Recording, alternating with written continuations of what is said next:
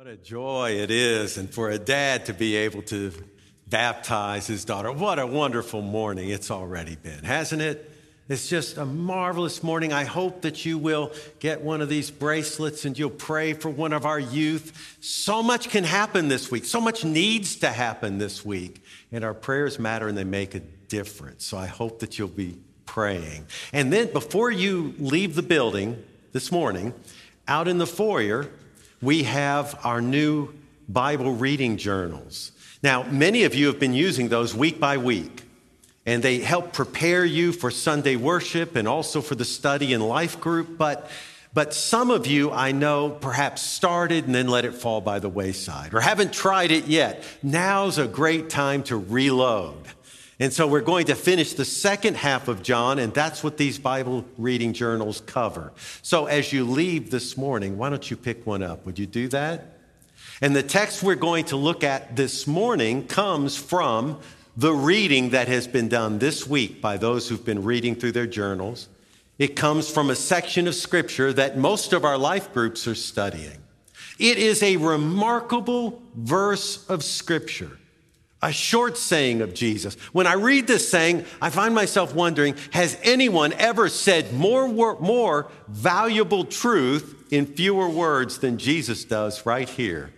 It's from John chapter 12, verse 25. He says, Anyone who loves their life will lose it, while anyone who hates their life in this world will keep it for eternal life. We all, in a sense, love our lives, all of us. We all want to live rich and meaningful lives. Whether we know it or not, we all want the life of God, which the Bible calls eternal life. That's what we're seeking. Yet Jesus says not everyone will experience that kind of life. He says some people will lose their life. The verb translated lose Apolumi means more strictly destroy. The verb's in the present tense. So it seems Jesus is saying that some people, as they love their lives and as they pursue a rich and meaningful life, in the very process of pursuing it, they are in the process of destroying it, of losing the very thing they seek. On the other hand, there are some people who, he says, hate their lives, and yet they keep it. They keep it unto eternal life, the Greek literally says, which means they live under the blessing of God. They lose absolutely nothing. And in the end, they pass from this life to life eternal.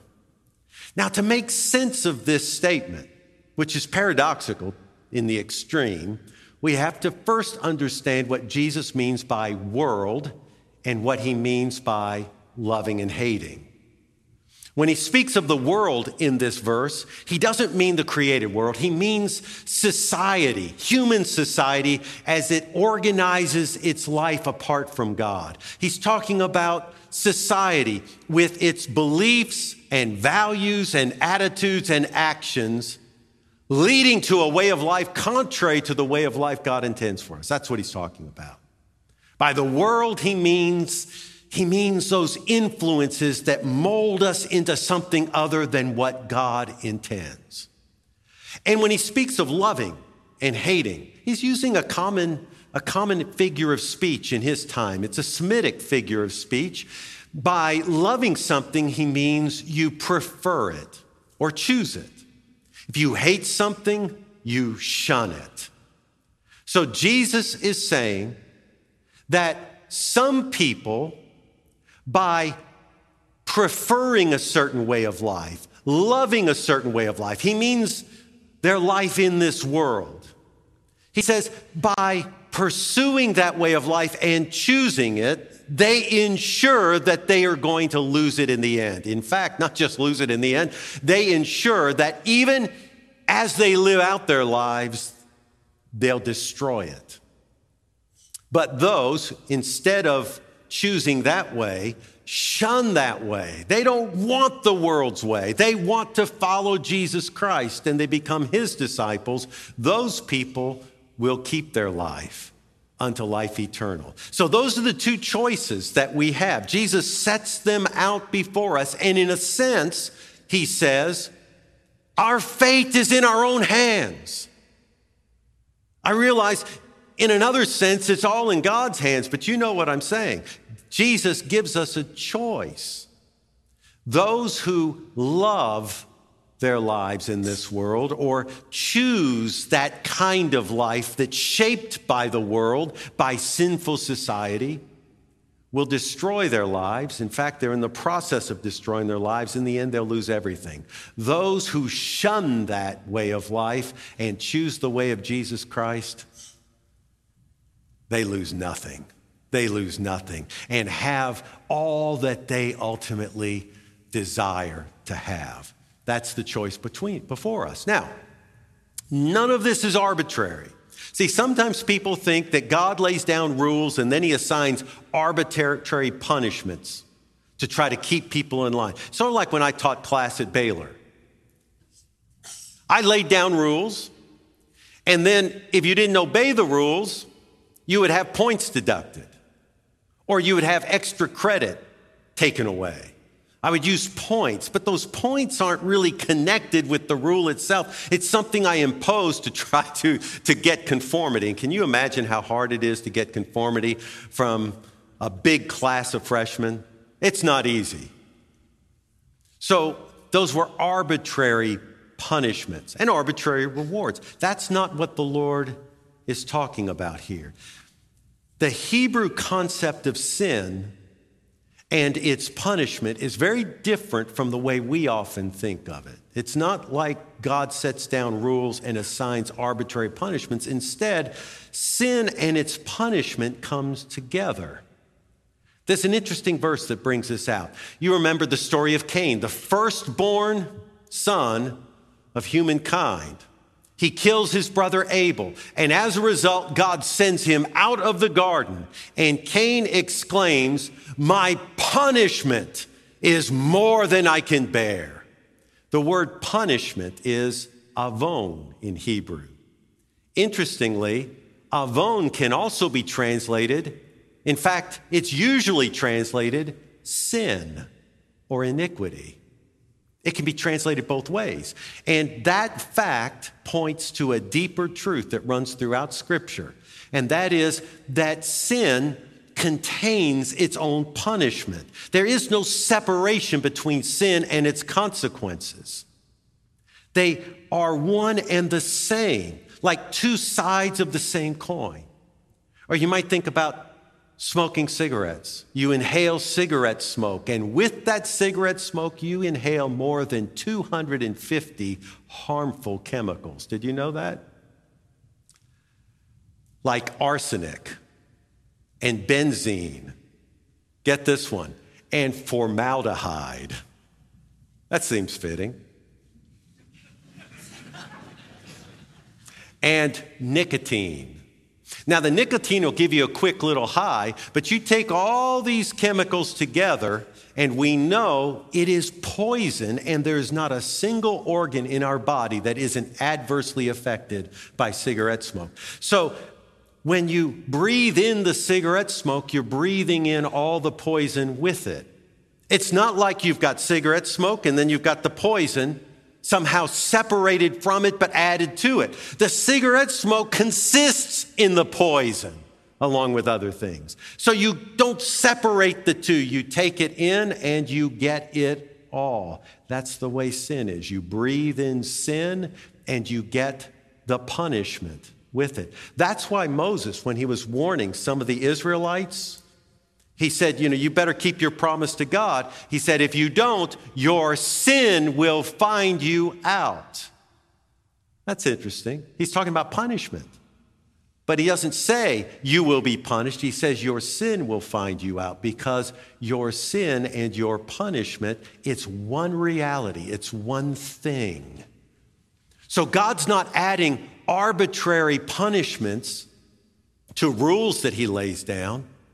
And what Jesus is giving us here is not just some arbitrary command, but rather he is stating a spiritual principle This principle is true at all times. No one can brush it aside. No one can undo it. It's always at work. The person who chooses the, the beliefs and values and attitudes and actions that characterize society at odds with God, that person is in the process of destroying their lives and they'll lose everything. The person who shuns that, hates it in the language of Jesus, and instead follows the way of Christ, they will keep their life, their precious life, the one thing God has given them of greater value than all other things. They can keep their life and they will keep it to life eternal. And so this is quite a verse. This is saying some very, very important things and something that we need to think about in terms of ourselves. So to unpack it just with a you know, few examples. I don't want to get in too much detail here. We could go forever talking about different areas, but let's let's narrow it down. Quite a few years ago, Christian writer named Richard Foster wrote a book titled Money, Sex, and Power. I rushed out and bought a copy. I think that title gives us it gives us a good paradigm, pattern for us to look at what Jesus is talking about. Let's start with money. There are people who live their lives for money. In fact, there are many people who live their lives for money. They want nothing more than money and what it can buy them. They love it with all their heart, mind, soul, and strength. And if they're really smart and they work really hard and they're lucky, they'll amass a lot of money. But what will be the result? Will they keep their life? Will they find the rich and meaningful life they desire? Not if what Jesus said is true. I know of a man, I know a man who, who is wealthy beyond imagination, or at least beyond my imagination. I, he, he can buy anything he wants, really. I mean, he's, he's, a, he's a billionaire. He can buy anything he wants. Can he buy a good life? Can he buy the blessing of God? You know, he consumes things he, for which he has no need, and he travels for no particular purpose. He lives alone. As far as I can tell, he has no friends. He seems, he seems joyless.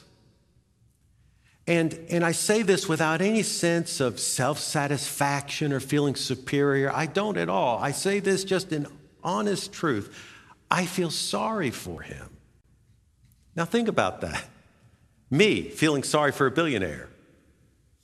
But I do. Because amassing all that money doesn't accomplish anything. To make that your goal in life, Jesus says, means you're in the process of destroying your life. And who wants that? So, what we must do if we want what Jesus intends for us to have, we need to shun that way of life and instead follow Christ. And what that means when you get down to it in a very practical way is we need to come to the place where we don't grasp after money, but where we give it away. See, until you can give it away, you're still a slave to money. But when you can give it away freely, generously, now, now you know Jesus Christ. He's made a difference in your life. See, that's a different way of life. And that way of life well, that leads to eternal life. So we give, we give generously. We give to the church through the church. We give to people in need. We give for good causes everywhere. So, money, sex. Well, we live in a sex obsessed society. I think everybody knows that. The amount of time and money we give both directly and indirectly to secure sex is astonishing. And yet people do it all the time. I mean, this, is, this is what people are seeking in order to find some kind of happiness. It's become so important to us that some people actually, actually form their identity around it and do so explicitly. And yet, in the pursuit of that, which is what society values, what do we do? Well, we go about destroying our lives. Count up the divorces. I mean, reckon with the child abuse, the sexual addiction, and the perversion. Think about all that happens to people like us in here, to those of you watching online. Think about all that happens because of this mad pursuit. That's part of loving our life in this world. That's choosing the beliefs, the values, the attitudes, and the actions of a society that doesn't know God. And it leads to self destruction. We lose it all. We lose it all. Instead, we must shun that and be faithful followers of Jesus. Which, when you get right down to it, here's how you'll know you're doing that. As you seek to follow Christ, you make it your purpose to avoid people and situations that will lead you into sin. You make it your purpose to avoid people and situations that will lead you into sin. That's, in a concrete sense, what it means to shun that way of life. So, money, sex, power. People want power. We don't always realize that because power and the quest for it takes so many different forms, we don't always recognize it for what it is. In fact, oftentimes people seek wealth because they do want power. Wealth gives them power to control their life, they think.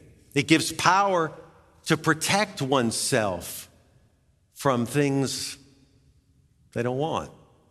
Can give power over other people. And so often the pursuit of wealth is all about power, but there are lots of ways that people prefer, uh, pursue power. It may be through climbing some corporate ladder so that you can dictate to people and you can sit in your high and holy perch. It can be through bullying people or manipulating people. There are lots of ways in which we seek to control people and control our world like little gods. And when we do it, that's more of that same worldliness. That's loving our lives in this world. That's shaping our life by this society. And all the things we do to try to keep control, what is the result of it? Same thing. In the process, we're destroying our life. Instead, we need to shun that and we need to put all our trust and hope in Jesus Christ. As followers of Christ, we repudiate the idea that we can or should control our lives and control the lives of other people, to expand our power so that we're able to dictate. No, we don't do that. Instead, we submit all to Christ. And in a concrete way, what it looks like is this when you're following Jesus Christ, you think about and talk about not yourself and what you want, or at least not so much about yourself and what you want, but about God and about other people. See, your thoughts and your words reflect where your heart is, and your thoughts and words on God and other people balances out that self concern. And that's what it looks like to shun that kind of quest for power and to follow Jesus Christ. So, money, sex, and power. We could talk about a lot of things, but that's getting to, that's getting to a whole lot of life, isn't it? That's getting to a whole lot of life. So, Jesus says if you love your life, he implies, in this world, you'll lose it. If you hate your life in this world, you'll find it. So, what does all this mean for us in this room, for those of you who are watching online? Well, it means, first of all, for those of us who are not yet Christians, it means that whatever pursuit you're on is bound to lead to disappointment at one time or another, unless, unless you're following the way of God. And you can't follow the way of God until you first become a Christian and you, Jesus Christ becomes your Lord. What you have to do is repudiate the beliefs, the values, the attitudes, and the actions of this world of the society as it currently exists and learn to follow the way of Jesus. That is the way of blessing and life. That allows you to keep your life. It won't be easy to do it. You know, when we form our life around certain beliefs and values, it can feel like death to give that up to follow Jesus. Jesus himself said that. Said you have to die to yourself. So it does feel like a death sometimes. He says you have to take up your cross, which is an implement of death. So it can be challenging and difficult to make that decision, but it is a choice for life. To choose otherwise, there's no exemption from the consequences. There can be none. To choose that other life is to choose what goes with it, inevitably. Think about breathing in that cigarette smoke. You breathe in the way of life that the society offers, and you get what you get. But if you follow Christ, you get something else. Now, it's hard, and I'll tell you here's one thing I promise you, I guarantee you. There will be plenty of people who tell you it's not necessary. Sometimes even Christians will tell you, oh, listen, you don't have to go that far. You don't have to go that far. You don't, don't be a Puritan. Don't be a fanatic. Come on, that's, that, don't be such a fundamentalist. You don't have to go that far. You can still do this. You can still be that way. They'll make all kinds of excuses for you. Everybody, everybody lives like this. Everybody, it's, it, you don't have to be a fanatic to be a Christian. God is gracious. It's okay. You don't have to worry about it. That's what they say. And it's oh so tempting when it's already hard to make the choice. But let me respond by simply reading briefly what Jesus said. Enter through the narrow gate, for wide is the gate and broad is the road that leads to destruction, and many enter through it.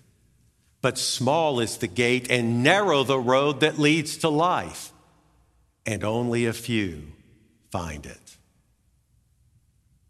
What about for Christians? Well, the fact is, if you are a Christian, you have already received salvation. You've put your trust in Jesus Christ. You are born again. And that, that is the greatest transformation that can happen to a human being. But we still have to walk out that life, don't we? And we live in a, in a society turned away from God, and there's still imperfection in us. And so we can be tempted and we can be led astray. Absolutely. And when we are, we can still make shipwreck of our faith. So, what should we remember? Well, here's what the Apostle Paul said do not conform to the pattern of this world, but be transformed by the renewing of your mind. Then you will be able to test and approve what God's will is his good, pleasing, and perfect will. Amen. Would you all pray with me? Heavenly Father, we know that apart from you, there is no good for us. We sometimes get tangled up in things that lead us away from you. And Lord, sometimes we just flat out choose those things that lead away from you. But Lord, we know that to love our life in this world, to choose a worldly form of life, is to choose against life. And Lord, may you, by your Holy Spirit, convict each one of us where we've been making the wrong choices. And may you especially convict those Help them to see their true state, Lord, of those who've not received Christ as Savior, and they need to see it. They need to understand it. It needs to be brought home to them, Lord, as it has been to, to me and to others in this room. Lord, as we all come to that point of honesty that is painful but necessary. So, Lord, we do pray that you would convict us of that. We also pray that you would help us to see a different way of life and to help us to, to hunger and thirst for it, to seek it. And may you grant it to us, Lord. May you, by the power of your Holy Spirit in our lives, lead us to a better way. Take us to a higher realm Lord, we ask it in the name of Jesus Christ. Amen.